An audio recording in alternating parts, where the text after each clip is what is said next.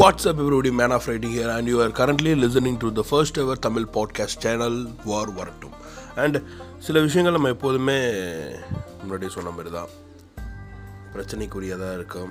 And இப்போ இதை start பண்ணுறதுக்கு முன்னாடி ஒரு விஷயத்தை நான் சொல்லி ஸ்டார்ட் பண்ணலாம் அப்படின்னு சொல்லி நினைக்கிறேன். ஒரு விஷயம் இல்லை, ரெண்டு விஷயத்த சொல்லி ஸ்டார்ட் பண்ணலாம்னு நினைக்கிறேன்.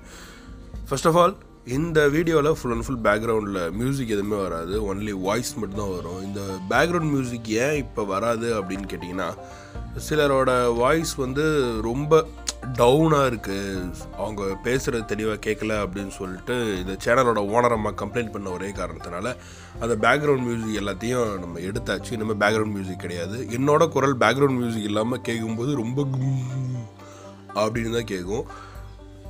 வேறு வழி இல்லை, நீங்கள் கேட்டு தான் ஆகணும் அப்படின்ற மாதிரி ஒரு சூழ்நிலையை உருவாக்கியாச்சு. பேக்ரவுண்ட் மியூசிக் இல்லாதது எனக்கு மிகப்பெரிய வருத்தத்தை தருது.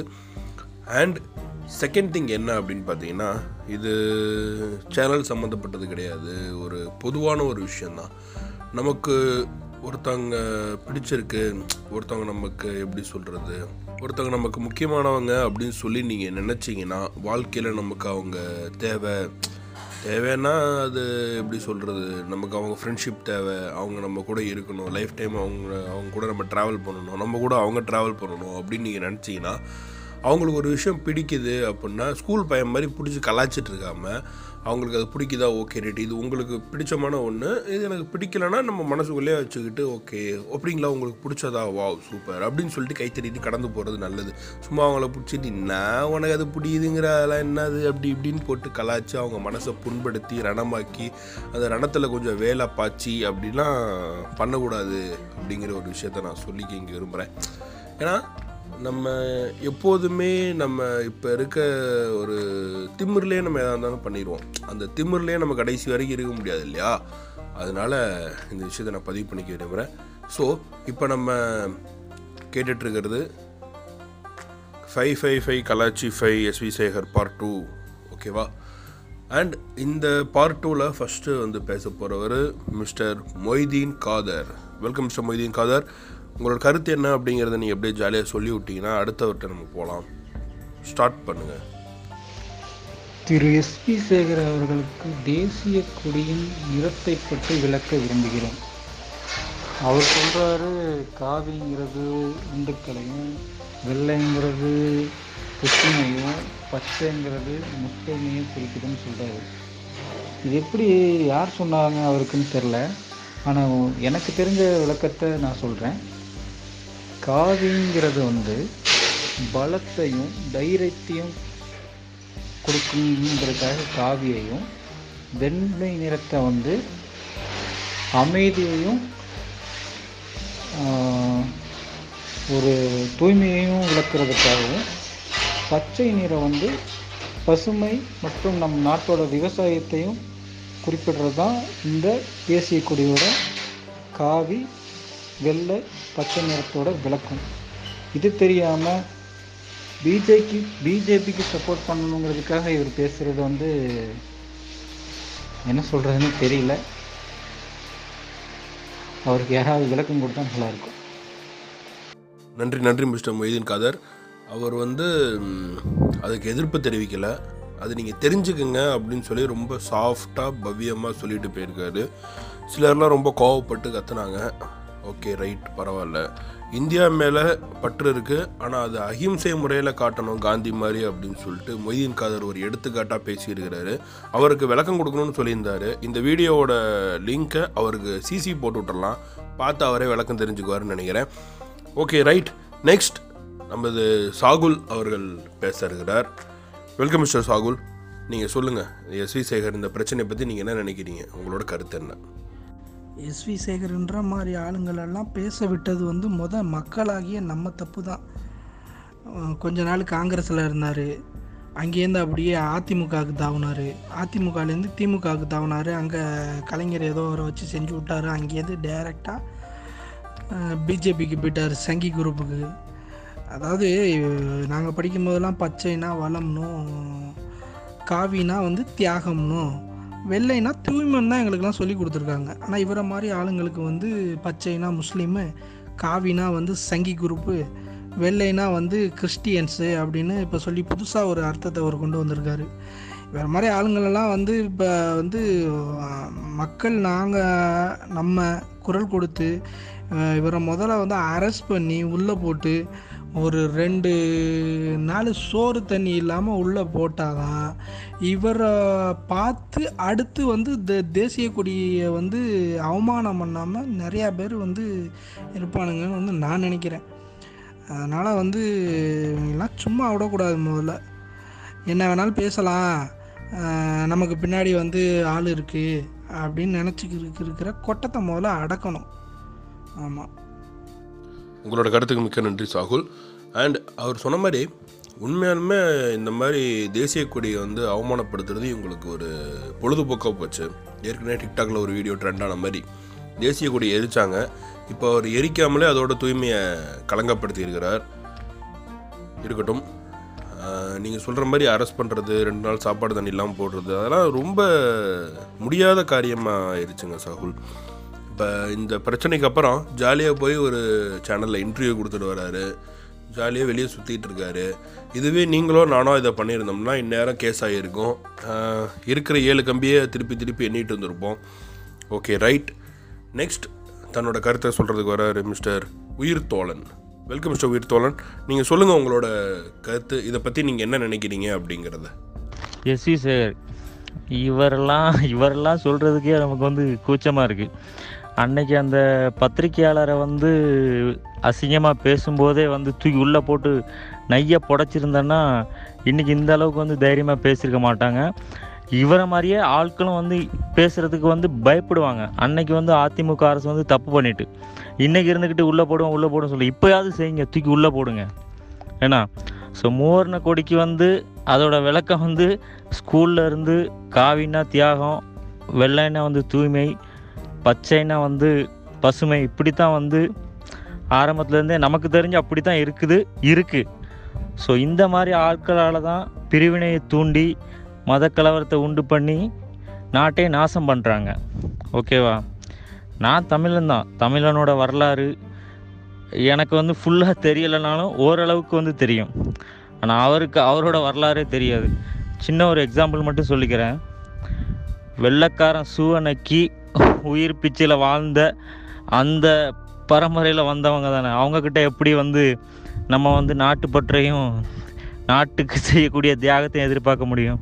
இவங்கெல்லாம் வந்து சாத்தாங்குளத்தில் பண்ண மாதிரி, அப்பாவியை பண்ண மாதிரி இந்த ஆளை தூக்கி போட்டு உள்ளே பண்ணோன்னா அடுத்து எவனாவது பேசவே பயப்படுவான். ஓகே, தமிழ் வாழ்க. திருநெல்வேலினா அல்வா மட்டும் கிடையாது, அருவாலும் கூட தான் அப்படின்னு சொல்லிட்டு வாயிலே 2 வீசிட்டு போயிட்டார் S V Sekar mister Uyirthozhan. ரேண்டமாக பொதுவாக எல்லோரும் சொல்கிற கருத்து என்னென்னு பார்த்தீங்கன்னா இதான் விஷயம். மூவர்ண கொடிக்கு வந்து மேலே இருக்கிறது காவி வந்து தியாகம், வெள்ளை வந்து தூய்மை, பச்சை வந்து பசுமை. இது எல்லாருக்குமே தெரிஞ்ச விளக்கமாக இருக்குது. இப்போ ஸ்கூல் படிக்கிறதுலேருந்து சொல்லித்தராங்க அப்படின்னு சொல்கிறாங்க. நான் ஸ்கூலே போகாததுனால எனக்கு இது என்னங்கிறது தெரியல. ஆக்சுவலாக மூவர்ண கொடிக்கு அதுதான்னா எஸ் வி சேகர் சொன்னது தான் இதாக இருக்கும், உண்மையான விளக்கமாக இருக்கும் அப்படின்னு நான் ரொம்ப நாளாக நினச்சிட்டு இருந்தேன். அவர் சொல்லி இப்போ 2 நாள் ஆயிடுச்சு. இந்த 2 நாளாக நான் அதான் நினச்சிட்டு இருந்தேன், கிட்டத்தட்ட 48 மணி நேரமாக. ஆனால் இவங்களாம் நான் ஸ்கூல் போனப்போ இப்படி தான் சொல்லியிருந்தாங்கன்னு சொல்லும்போது, ஒருவேளை ஸ்கூலில் சொல்லி கொடுத்துருப்பாங்களோ, நம்மளும் ஸ்கூல் பக்கம் போயிருந்தோம்னா தெரிஞ்சிருக்குமோ அப்படின்னு சொல்லி திடீர்னு தோணுது. பார்ப்போம், லாக்டவுன் முடிஞ்சோடனே திரும்ப ஏதாவது ஸ்கூலில் சேர்த்தாங்கன்னா போய் 1ஆப்பில் போய் உட்காந்துடலாம் அப்படின்னு நினைக்கிறேன். ஸோ அண்ட் ஜோக்ஸ் அபார்ட், அடுத்ததாக தன்னோட கருத்தை முன்வைக்க வரார் மிஸ்டர் கேசவன் கிளாசிக். வாங்க கேசவன் கிளாசிக், கிளாசிக்காக ஏதாவது சொல்லாமல் கொஞ்சம் ட்ரெண்டியாக ஏதாவது ஒன்று சொல்லுங்கள். அது எஸ் வி சேகர் பிரச்சனையை பற்றி நீங்கள் என்ன சொல்லணும் அப்படின்னு சொல்லி நினைக்கிறீங்கிறத சொல்லுங்கள். கொரோனா காலத்தில் பாலொன்னையும் தின்னு போட்டு செரிக்காமல் நேரம் போகாமல் கொழுப்பெடுத்து பேசிகிட்ருக்குறான். மூவர்ணக்கூடியோட தத்துவத்தையே மாத்திரானா இவன்லாம் எப்படியாப்பட்ட ஆளாக இருப்பான் பாருங்க. வெண்மை நிறத்தை கிறிஸ்டியனோ, பச்சை நிறத்தை முஸ்லீம்னோ, காவி நிறத்தை இந்துக்களோ மாத்திரான். இவன்லாம் எங்கெங்க நாட்டு நல்லது செய்வானுங்க? சோழியம் குடிமி சும்மா ஆடாதும்பாங்க. இவனெல்லாம் முனையிலே வெட்டி விடணும். ரொம்ப ஷார்ட்டாக ஒரு முளையிலே வெட்டணும் அப்படின்னு சொல்லிட்டாரு கேசவன் கிளாசிக். இது ஒரே வரியில் முடிச்சிடலாம், ஆனால் வெட்டுறது ரொம்ப கஷ்டம். அருவா பதம் பார்க்கணும், இங்கேருந்து கிளம்பி போகணும். கிளம்பி போகிறப்ப அவர் வீட்டில் இருக்கணும், கதவை தட்டணும், செக்யூரிட்டியை தாட்டி போகணும். கொஞ்சம் லென்த்தான வேலை தான். உங்களால் முடிஞ்சுன்னா நீங்கள் செய்யுங்க கேசவன் கிளாசிக். நான் கண்டிப்பாக சப்போர்ட் பண்ணுறேன். வி சப்போர்ட் கேசவன் கிளாசிக் அப்படின்னு சொல்லிட்டு ஒரு யூடியூப் வீடியோ கண்டிப்பாக உங்களுக்காக நான் போடுறேன். சீக்கிரமே பண்ணுங்கள். All the best for your work. And next நம்ம கூட பேச வரார் மிஸ்டர் கல்ஃப் குடிமகன். ஏன் இந்த குடிமகன்ற வார்த்தை சேர்த்துக்கிறாங்கன்னு தெரில. குடிகாரன் அப்படின்னு வருமா? ஐயோ தப்பாக சொல்லிட்டேன். மதுப்பிரியர்கள் அப்படி வருமா, இல்லை குடிமகன்னா மக்கள் அப்படின்ற மாதிரி வருமானு தெரியல. அது இருக்கட்டும் ஒரு பக்கமாக. இப்போ நம்ம எஸ் வி சேகர் பிரச்சனையை பார்ப்போம். நீங்கள் சொல்லுங்கள் கல்ஃப் குடிமகன், உங்களோட கருத்து. வணக்கம், நான் தான் வளைகுடா குடிமகன். சமீபத்தில் திரு எஸ் வி சேகரோட கருத்து வந்து பார்த்திங்கன்னா இந்திய தேசிய கொடியை பற்றிய ஒரு கருத்து. அதாவது அவருக்கு புரிகிற மாதிரி சொல்லணுன்னா, கோவில் படத்தில் வடிவேலு சார் வந்து ஒரு டைலாக் வச்சுருப்பார், ஆகுன்னா அடிச்சுக்கிறாங்க, ஆனால் இந்தியான்னு வரும்போது யாராலையும் நம்மளை ஒன்றும் பண்ண முடியாது, இந்த ஒற்றுமை இருக்கிற வரைக்கும் நம்மளை யாராலையும் எதுவும் பண்ண முடியாதுன்னு சொல்லுவார்.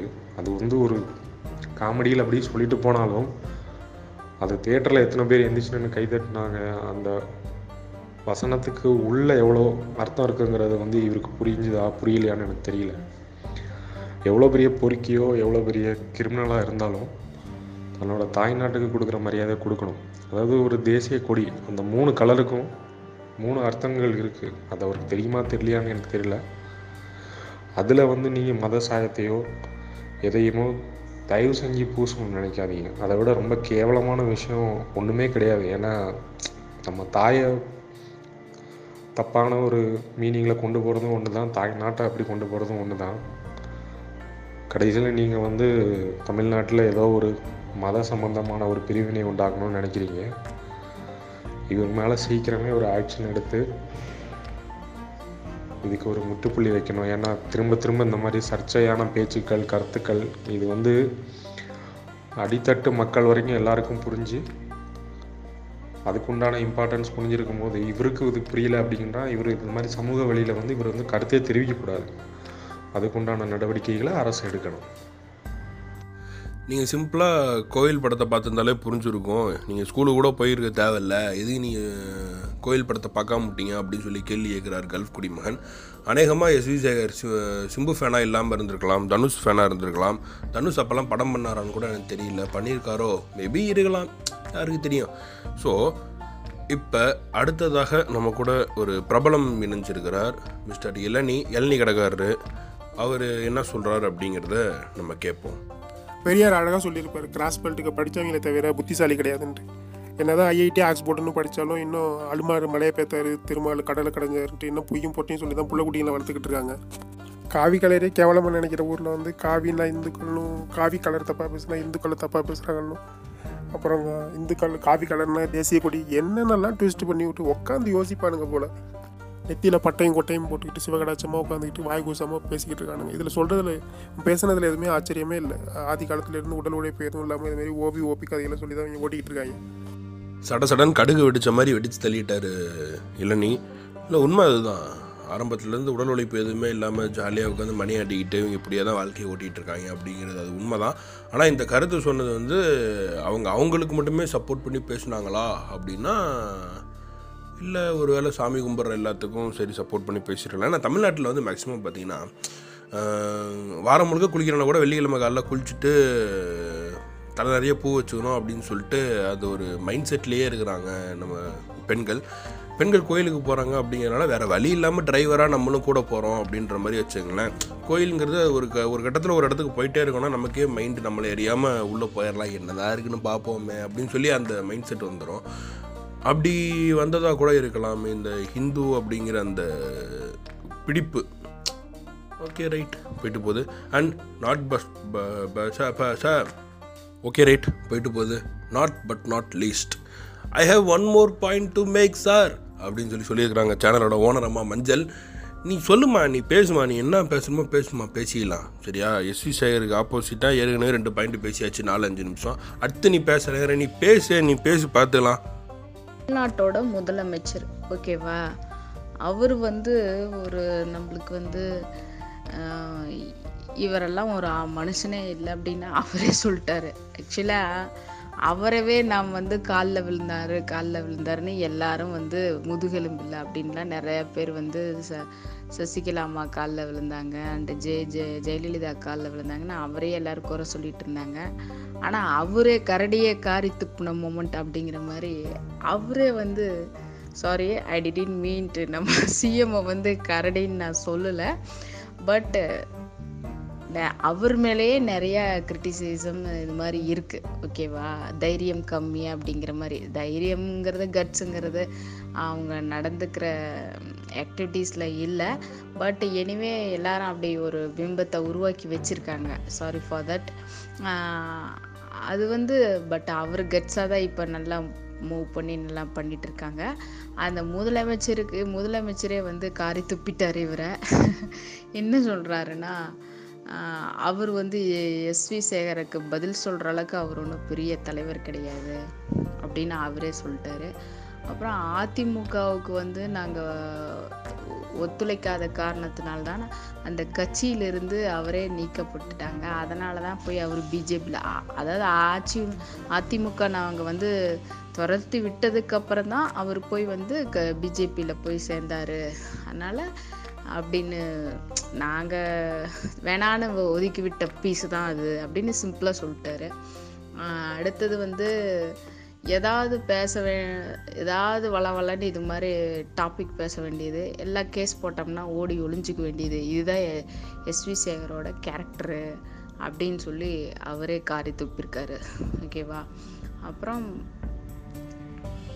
அவர் பிஜேபியில் இருக்காருன்னு சொல்லிட்டு இருக்காரு. எந்த எலெக்ஷனுக்கு அவர் தேர்தல் பிரச்சாரத்துக்கு வந்தாரா அப்படின்னு சொல்லி ஒரு கொஷின் கேட்டிருக்காரு.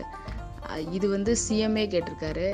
நான் என்ன கேட்குறேன்னா, இவர் CMஏ இப்படி எதிர்த்து கேள்வி கேட்டிருக்காரு. சாதாரண மக்கள் கிடைச்சா எப்படி வச்சு செய்வாங்க? இதுதான் இந்த சங்கீஸ், இதுதான் இந்த இந்து அதாவது இந்திய நாட்டோட கொடியவே இவங்க மாற்றி பேசுகிறாங்க. நம்ம அதாவது நம்ம நாட்டோட சொத்து நம்ம தேசிய கொடி ஒரு சின்னம். ஓகேவா, அதாவது ஒரு விளையாட்டு வீரர் ஜெயிச்சா கூட அல்லது நம்ம ஒலிம்பிக்லேயே இந்தியா ஜெயிச்சா கூட அந்த கொடியை நம்ம போர்த்துவாங்க, மேலே நம்ம தேசிய கீதத்தை பாட விடுவாங்க, அண்ட் அவ்வளவு மரியாதை கொடுக்கக்கூடிய தேசிய கொடியோட அந்த கான்செப்டவே மாற்றிட்டாரு. இப்போ படிக்காதவங்களோ அல்லது அவரை ஃபாலோ பண்ணுறவங்களோ என்ன நினைப்பாங்க? இப்போ இது ரொம்ப முற்றிலும் தவறான விஷயம். இதுக்கு இவர் கண்டிப்பாக மன்னிப்பு கேட்கணும், அதுதான் நாம் விரும்புகிறோம். ஈவன் சிஎம் அவர் கூட கண்டிப்பாக எகைன தேசிய கொடியை அவமதித்த வழக்கில் இவர் கண்டிப்பாக ஒரு ஃபைல் பண்ணி இவர் மேலே ஒரு கேஸ் போட்டு இவரை கண்டிப்பாக தண்டிக்கணும். அப்போ தான் இந்த மாதிரி தவறான முன்னுதாரணமாக இருக்கிற ஆளுகளை நம்ம அவங்க வாயை கட்ட முடியும், அடக்கவும் முடியும்னு இது என்னோட கருத்து. ஓகே ரைட், ஃபைனலாக மஞ்சள் அவங்களும் பேசி முடிச்சிட்டாங்க. நான் இன்னொன்று எதிர்பார்த்தேன், கொங்கு நாட்டான் அவர்கள் தன்னோட கருத்தை தெரிவிப்பார் அப்படின்னு சொல்லிட்டு. போன வீடியோவில் நம்ம பேசியிருந்தப்ப அவர் ஒரு விஷயத்த பதிவு பண்ணியிருந்தார். நான் SV சேகரை பற்றி நான் பேச விரும்பலை, ஏன்னா இது பிஜேபி சம்மந்தப்பட்ட விஷயம் கிடையாது, இது SV சேகர் தனிப்பட்ட விஷயம். நாங்கள் கோயிலுக்கு சாமி கும்பிட தான் போகிறோமே ஒழிய மணியாற்றவனை கும்பிட்றதுக்கு இல்லை அப்படின்னு சொல்லி முடிச்சிட்டாரு. திரும்ப அவர் ஏதாவது கருத்து தெரிவிப்பார் அப்படின்னு பார்த்தோம், தெரிவிக்கலை. நான் SV சேகர் பிரச்சனையில் நான் தலையிட விரும்பலை, அது எனக்கு தேவையில்லாதது, அவனால் நான் மதிக்கிறதே கிடையாது அப்படின்னு சொல்லிட்டாரு. இந்த வீடியோவில் உங்களை மிஸ் பண்ணுறோம் மிஸ்டர் கொங்கு நாட்டான். மனசு ரொம்ப கஷ்டமாக இருக்குது, மனசு பாரமாக இருக்குது. நினச்சாலே அப்படியே இதயம் கீழே இறங்கி குதிங்காலுக்கு வந்துருச்சு. அழுகையை அடக்கிக்கிட்டு இந்த வீடியோவை முடிச்சிடலாம் அப்படின்னு சொல்லி நினைக்கிறேன். இதில் கன்க்ளூஷன் அப்படிங்கிறது ஒன்றுமே கிடையாது. ஏன்னா நம்ம என்ன போராடினாலும் சரி, என்ன தலைகளாக குதிச்சாலும் சரி, நம்ம ஃபேஸ்புக் ட்விட்டரில் நம்ம என்ன பண்ணாலும் சரி, நம்ம நேரில் இறங்கி போய் எதுவுமே பண்ண போகிறதில்ல அப்படிங்கிறது நம்மளோட கையாளாகாத தனங்கிறத தாண்டி நம்மளோட பயம், நம்ம குடும்பத்தை சுற்றுற அந்த ஒரு பொறுப்புன்னு வச்சுக்கலாம். என்ன காரணம்னு கேட்டிங்கன்னா, நம்ம இப்போ ஒரு சிம்பிளாக ஒரு மேட்ரு எடுத்துங்களேன். இப்போ ரீசெண்டாக பஸ்ஸு நிறையா ஓடிச்சு பார்த்தீங்களா, பஸ்ஸெல்லாம் விட்டாங்க போகலாம் அப்படின்னு சொல்லிட்டு. அப்போ நான் பஸ்ஸில் போயிட்டுருந்தேன்.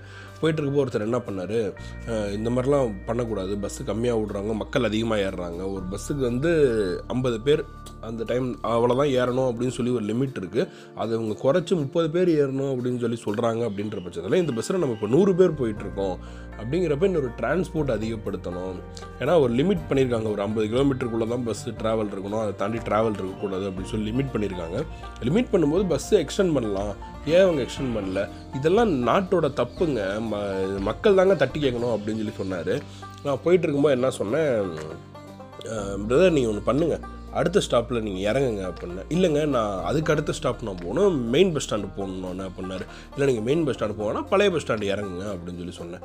எதுக்குங்க இறங்க சொல்கிறீங்க அப்படின்னு சொல்லி கேட்டார். ஒன்றும் இல்லை பிரதர், இங்கே பக்கத்தில் தான் ஒரு மினிஸ்டர் ஆஃபீஸ் இருக்குது, டிரான்ஸ்போர்ட் மினிஸ்டர் ஆஃபீஸு, நீங்கள் இறங்குங்க, நம்ம போகலாம், போயிட்டு ஒரு கம்ப்ளைண்ட் மாதிரி ஒன்று எழுதி ரிட்டன் கம்ப்ளைண்ட் கொடுத்துட்டு வந்துடலாம். இந்த மாதிரி சரி எங்களுக்கு பஸ் வசதி பத்தலை, கூட்டம் அதிகமாகுது, கொரோனா அதிகமாகலாம் மேபி, அதனால் நீங்கள் கொஞ்சம் டிரான்ஸ்போர்ட் எக்ஸ்டெண்ட் பண்ணுறதுக்கு கொஞ்சம் ஐடியா பண்ணுங்கள் அப்படின்னு சொல்லி ஒரு ரிட்டர்ன் கம்ப்ளைண்ட் கொடுத்துட்டு ஒரு மரியாதை நிமித்தமாக அவர் சந்தித்த மாதிரியே இருக்கும்போது நீங்கள் வாங்க போயிட்டு வரலாம் அப்படின்னு சொன்னேன். சொன்னதுக்கு அவர் என்னன்னாரு, ஐயோ அல்லங்க நான் வரலங்க. ஏன் பிரதர் வரலங்கிறீங்க? இல்லை நீங்கள் சொல்கிற விஷயம் நல்ல விஷயம் தான், உண்மையிலுமே அது பாராட்டாண்ட விஷயம், நம்ம டிரான்ஸ்போர்ட் மினிஸ்டரை பார்த்து நம்ம சொல்லிட்டு வந்தாலாம் பிரதர், நானும் வரேன் கூட, நான் வரலன்னா சொல்ல, நம்ம 2 பேருமே போவோம், போயிட்டு அவரை பார்த்துட்டு நம்ம சொல்லிட்டு வந்தாலும் ஏதோ பிரச்சனை தான், நான் பார்த்துக்கிறேன் அப்படின்னேன். உடனே அவர் ஐயோ இல்லைங்க அது சரி வராதுங்க. அப்புறம் ஏன் பிரதர் பேசுகிறீங்க, நீங்கள் இறங்கி வரணும், இப்போ இது ஒரு தப்பு கண்ணு முன்னாடி நடக்குது அப்படின்னா வாங்க போகலாம் அப்படின்னா நீங்கள் ஏன் வரமாட்டேறீங்க? நீங்கள் இறங்கி வராத வரைக்கும் எதுவுமே இங்கே மாற போகிறதில்ல, உங்கள் சைடில் ஒரு முயற்சியாவது பண்ணணும். இப்போ நம்ம போய் டிரான்ஸ்போர்ட் மினிஸ்டர்கிட்ட நம்ம கொடுக்க போகிறோம் கம்ப்ளைண்ட், அவர் ஏற்றுக்கிறாரு, அக்செப்ட் பண்ணிட்டு ஓகே நான் பஸ் எக்ஸ்டெண்ட் பண்ணுறேன் அப்படின்னு சொல்லி சொல்கிறான்னாலும் அது நம்ம கேட்டால் தான் பிரதர் நடக்கும். ஒருவேளை நான் கேட்டது நடக்கலைன்னா கூட பரவாயில்ல, நம்ம சைடில் நம்ம முயற்சி பண்ணியிருக்கோம். நாளை பின்ன நீங்கள் இதே மாதிரி பஸ்ஸில் ஏறி ஒரு 10 பேர் உங்களை சுற்றி நீங்கள் பேசுகிறத கேட்டுட்ருக்காங்க அப்படின்ற பட்சத்தில் நீங்கள் அதை சொல்லலாம் தைரியமாக, நான் போய் டிரான்ஸ்போர்ட் மினிஸ்டர்கிட்ட போய் நான் கொடுத்தேன் இந்த மாதிரி கம்ப்ளைண்ட்டு, அவர் வந்து ஓகே நான் பார்க்குறேன்னு சொல்லி சொன்னார், ஆனால் அதுக்கான ஸ்டெப் எடுக்கலை, இது இவர் பிரச்சனை கிடையாது, இவர் தப்பு கிடையாது, அங்கே தலைமையில் சென்னையில் இருக்குது தப்பு, சென்னையில் தான் பிரச்சனை, ஏன்னா அங்கே ஆர்டர் வந்தால் தான் இங்கே எதாக இருந்தாலும் மூவ் பண்ண முடியும். அது மட்டும் இல்லாமல் இப்போ டிரான்ஸ்போர்ட் இல்லாமல் ப்ரைவேட்டில் தான் இருக்குது, இது ஏலத்துக்கு விட்டுட்டாங்க, ப்ரைவேட்டில் தான் இருக்குது அப்படிங்கிற விஷயத்தையும் நீங்கள் தைரியமாக சொல்லலாம். அது உங்களுக்கு தெரிய போகிறதில்ல. எப்படி உங்களுக்கு தெரியும்? எதாக இருந்தாலும் டிரான்ஸ்போர்ட் மினிஸ்டர், எதாக இருந்தாலும் ஏடிஎம்கே அப்படின்னு நீங்கள் அது 19 நீங்கள் எதுவுமே பேச முடியாது. நீங்கள் உங்கள் சைடில் நீங்கள் இறங்கி பண்ணாத வரைக்கும் எதுவுமே இங்கே மாற போகிறதில்ல அப்படின்னு சொன்னேன். அவர் பேசுனதை கேட்டுட்டு இருந்த சுற்றி இருந்த 10 பேரும் என்னையை பார்த்து, ஏன் தம்பி உண்மையாலுமே இது ஏலத்தில் இருக்கா அப்படின்னு சொல்லி கேட்டாங்க. பேருக்கு தாங்க அரசு போக்குவரத்து கழகம், ஆனால் நடத்துறதெல்லாம் வேறு ஆளுங்க அப்படின்னு சொல்லி சொன்னேன். அங்கே கண்ட்ராக்டர்கிட்ட அதை விசாரிக்கும் போது அது உண்மை அப்படின்ற மாதிரி ஒரு விஷயம் தெரிய வந்துச்சு மக்களுக்கு. என்ன இது எதுக்கு சொல்கிறேன்னா, மேக்ஸிமம் விழிப்புணர்வு இல்லாமல் நம்ம புரட்சியாக பேசிக்கிட்டு இருக்கோம். விழிப்புணர்வு இருந்தாலும் அதை நம்ம தட்டி கேட்குறதுக்கு தயாராக இல்லை. ஜல்லிக்கட்டுக்கு நம்ம பண்ண பிரச்சனை எல்லாத்துலேயும் வந்து நம்ம பிரச்சனை பண்ணணும்னு வச்சுக்கோங்க. ஜல்லிக்கட்டில் மாதிரியே நிறையா மாற்றங்கள் கொண்டு வரலாம், ஒன்றும் இல்லை, சிம்பிளாக இந்த எஸ் வி சேகர் கூட அரெஸ்ட் பண்ண வைக்கலாம். முடியுமா? பண்ண மாட்டோம். நமக்கு தேவை என்ன? நம்ம பிரச்சனை எதுவுமே நமக்கு எதுவும் பிரச்சனை வரக்கூடாது. நமக்கு எதுவும் பிரச்சனை வரக்கூடாது. Hashtag arrest S V Sekar அப்படின்னு சொல்லி ஜாலியாக நம்ம போஸ்ட் போட்டு ஓகே ரைட் நம்ம நாட்டுக்கு கடமை ஆற்றிட்டோம் அப்படின்னு சொல்லி, அது என்ன இருக்குது அதில் எனக்கு புரியவே இல்லை. போய் நோட்டாக்கு ஓட்டு போட்டால் ஆட்சி மாறிடும் அப்படின்னு நினைக்கிறது என்ன? இது எப்படி சொல்கிறதுன்னு தெரியல. இது ஒரு பெரிய முட்டாள்தனம் தான் உண்மையாலுமே. நம்ம இறங்கி போராடணும். இப்போ இந்த கட்சி நீங்கள் தப்புங்கிறீங்களா, அடுத்த கட்சி எது சரி அது உங்களால் சொல்ல முடியுமா? அடுத்த கட்சியும் தப்பு தான். அடுத்த கட்சி தப்புனாலும் நீங்கள் அந்த கட்சியவே விட்டுருங்க, முழுசாக ஆட்சி பண்ணுறவங்களே விட்டுருங்க. உங்கள் ஏரியாவில் இருக்க கவுன்சிலரை நீங்கள் வந்து எவர் நல்லவர், எவர் கெட்டவர், எவர் அந்த பதவிக்கு போனால் எப்போதும் போலே இருப்பார், எவர் அந்த பதவிக்கு போனால் மாறுவார் அப்படின்னு சொல்லி உங்களால் நீங்கள் கெஸ் பண்ண முடியாது. கெஸ் பண்ணாலும் அவரை நீங்கள் உங்கள் தட்டி கேட்கவும் முடியாது. கவுன்சிலர் ஆகிட்டா கவுன்சிலர் தானே, என்னமோ கடவுளான மாதிரி போய்ட்டு ஐயோ கவுன்சிலர், ஐயோ வார்டு கவுன்சிலர், ஐயோ வார்டு மெம்பர். எப்போதுமே ஒரு விஷயம் சொல்கிறேன், உங்களுக்கு ஒரு விஷயம் தப்புன்னு படுது அப்படின்னா அது நீங்கள் தைரியமாக பண்ணலாம், நீங்கள் அதை தட்டி கேட்கலாம். நீங்கள் சரி தப்புன்னு படுதுன்னா பண்ணலான்னு சொல்லிட்டேன், தப்புன்னு படுதுன்னா நீங்கள் தைரியமாக தட்டி கேட்கலாம், தட்டி கேட்கணும். அப்போ தான் நீங்கள் இந்த கல்ஃப் குடிமகன், தமிழ் குடிமகன், கொங்கு குடிமகன் மாதிரி நீங்கள் ஒரு சராசரி இந்திய குடிமகனாக இருக்க முடியும். என்றைக்கு நீங்கள் எதிர்த்து கேள்வி கேட்குறீங்களோ, என்றைக்கு நீங்கள் இறங்கி போராட தயாராக இருக்கீங்களோ, என்றைக்கு நீங்கள் உங்களை பற்றியோ உங்கள் குடும்பத்தை பற்றியோ கவலைப்படாமல் இருக்கீங்களோ, அன்னைக்கு தான் இந்த பிரச்சனை சால்வ் ஆகும். நான் எப்போதுமே கவலைப்பட்டதில்லை. ஏன்னா வச்சுக்கிறேன், இப்போ இந்த வீடியோலேயே எண்டிங்கில் நான் டிரான்ஸ்போர்ட் மினிஸ்டர்னு சொல்லிட்டேன்.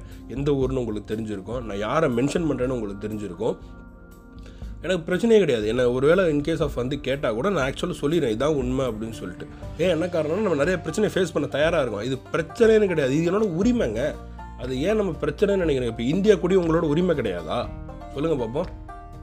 அந்த மாதிரி தான் எல்லாமே, எல்லாமே நமக்கு உரிமை தான். இது நமக்கு சொந்தமானது, இது நம்மளோட நாடு, நம்மளோட நாடு, நம்மளோட ஊர். உண்மையாலுமே நீங்கள் உங்கள் நாட்டுக்கு பண்ண வேணாம், உங்கள் ஊருக்கு பண்ணுங்கள். எஸ் வி சேகர் அவனை விட்டுருங்க. ஒரு ஸ்கூலில் படிக்கிற பசங்க இல்லை, 100 பசங்க படிக்கிறாங்கன்னா ஒரு பையன் வந்து தற்கொலையாக தான் இருப்பான், தருதலையாக தான் இருப்பான். அவனை விட்டுருங்க, அவன் போய் தொலைறான். மீதி இருக்க 99 பேர் அந்த ஒருத்தனை பார்த்து கெடாமல் பார்த்துக்கணும்.